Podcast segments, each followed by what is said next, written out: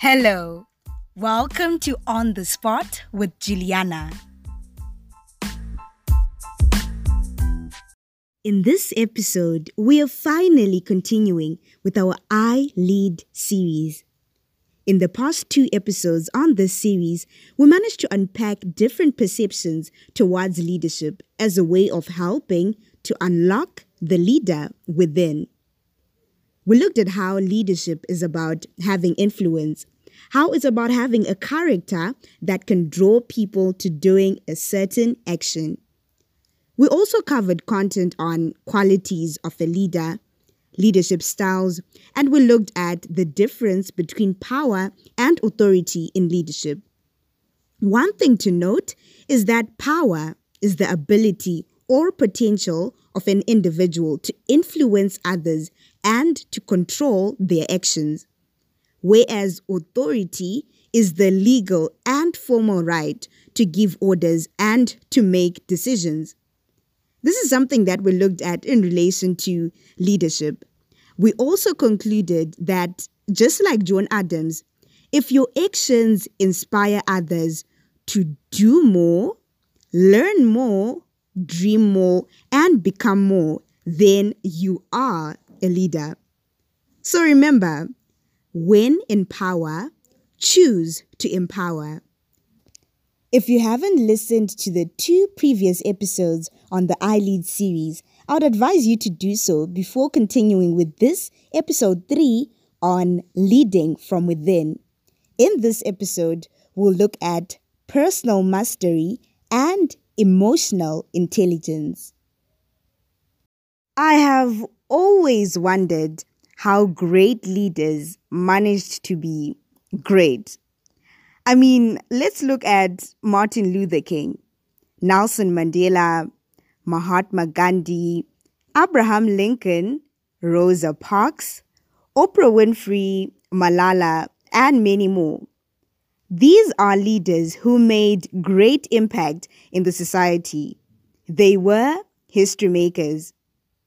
One unique thing I noticed about them is that before they begin to lead and influence others confidently and effectively, they first influenced themselves. Indeed, before you lead outwards, you need to look inwards.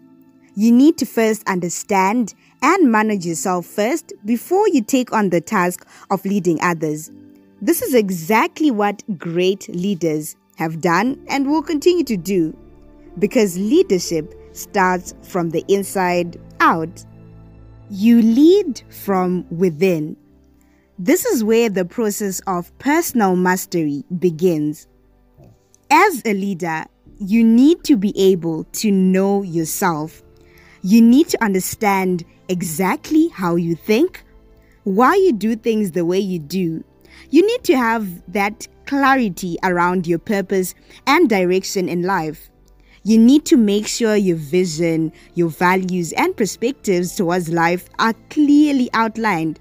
And you need to know the steps that you're going to take to ensure that you fulfill your ultimate vision. Once you understand all these factors, you'll be able to live a more satisfying, successful, happier, and fulfilling life. You will indeed enjoy your life as a leader. Andrew Bryant defines personal mastery as the process of living and working purposefully towards a vision in alignment with one's values and in a state of constant learning about oneself and the reality in which one exists. So you will understand that environments are always going to change. So, as a leader, you need to be able to adapt to change. And you need not let your emotions control or take charge of whatever action you're supposed to perform because of a change in environment. So, you need to be resilient. And this is something that you can only be able to do if you know yourself, if you know your strengths, your weaknesses, the exact thing that you want to do in life, and how you want to do it. That's why personal mastery is extremely important for every leader. My journey towards personal mastery has not been an easy one. I've always said to myself, I'm resilient, I'm strong, I am positive, I'm a lot of good things. But when certain moments come, moments where there's a shift in objectives, shift in environments, and that particular environment does not support my vision or goal, you'll find me breaking down. And then I'll tend to ask myself, is this what a leader does? Am I actually a leader? But one thing that I've noticed is that despite all these setbacks that come, these limitations, I still have that one strength which always keeps me going. And that one thing is what I hold on to when I'm weak or when I'm about to give up on my leadership path.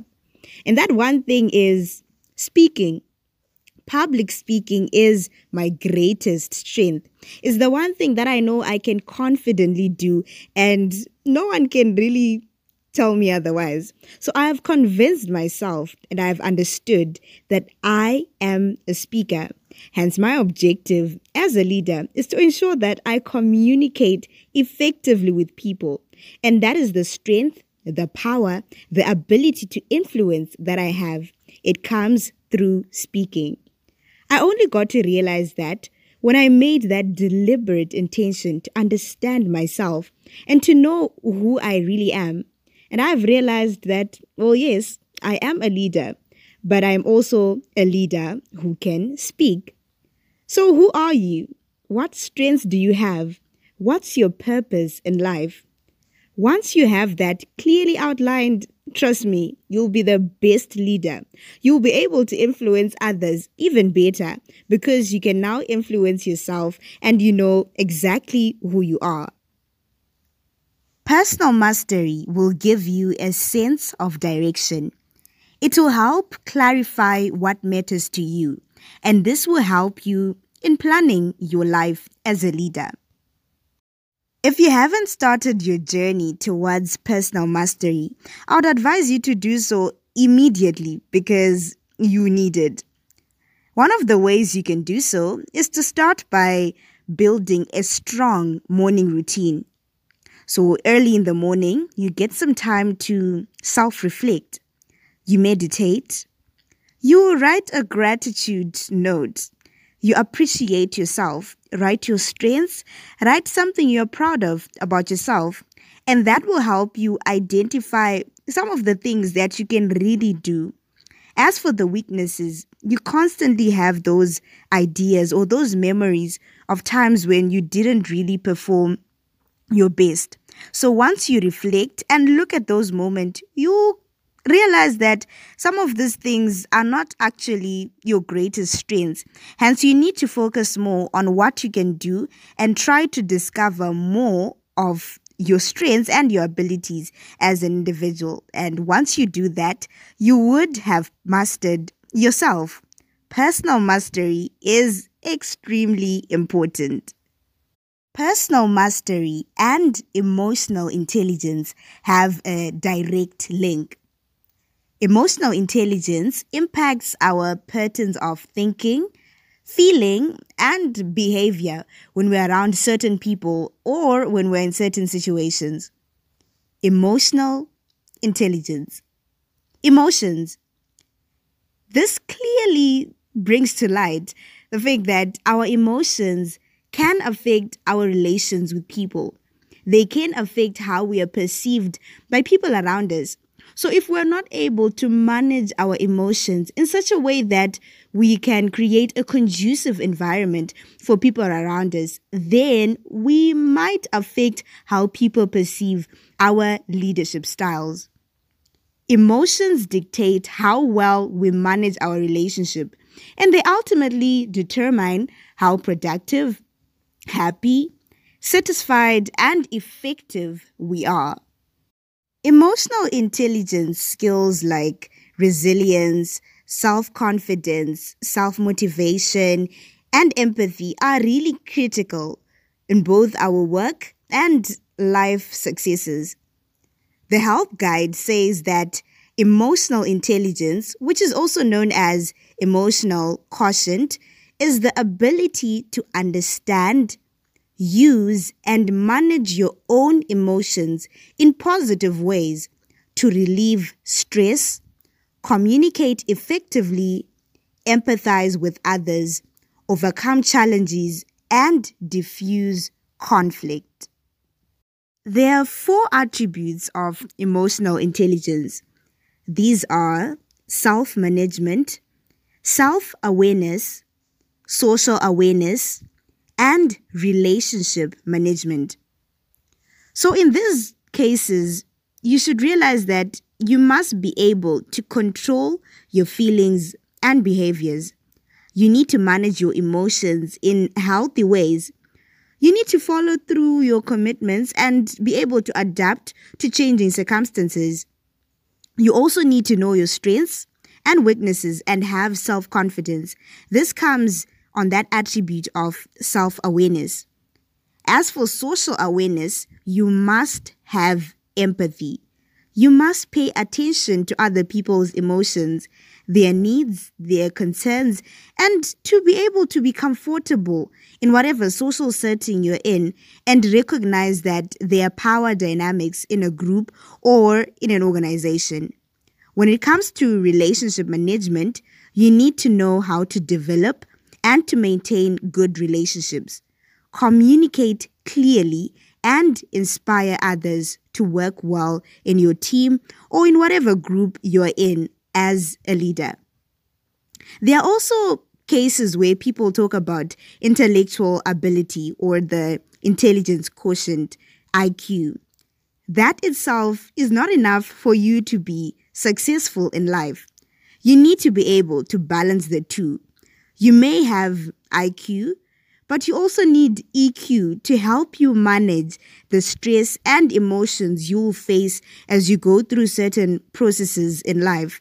You may go through failure, you may have certain successes, but you need to manage your emotions in a way that is conducive and effective to build your character as a leader. So, as a leader, be comfortable with your emotions once you undergo that self reflection and you have that deep thinking of who you want to be known as, as as a leader, you'll be able to know how you react in certain situations. Trust me, this is not easy. It takes a lot of time, and you really need to be committed. If you decide to work on your emotional intelligence, then work on it successfully if you incorporate mindfulness in your journey towards building emotional intelligence, you'll find it easier to control your emotions. Mindfulness is the practice of purposefully focusing your attention on the present moment and accepting it without judgment. So, this revolves around the issue of acceptance. You accept that you're going through a painful moment you accept that you're happy. You accept that you're angry. But you also choose to take an action that will be conducive or that will help you to create an environment that is not affecting other people negatively. Because once you start reacting in a way that is not good for your environment, then people will start questioning you as a leader. They'll question your anger management, they'll question your emotional intelligence itself. So you really need to look at that. And also consider the issue of power dynamics when in a group. You might be a leader, but there are also people who are following you, people you are influencing. You need to look at them and also accept the changes in their emotions and be that person who is empathetic and who is socially comfortable in whatever situation. Once you master emotional intelligence, you will be able to become a great leader. Remember, pay attention to everyone.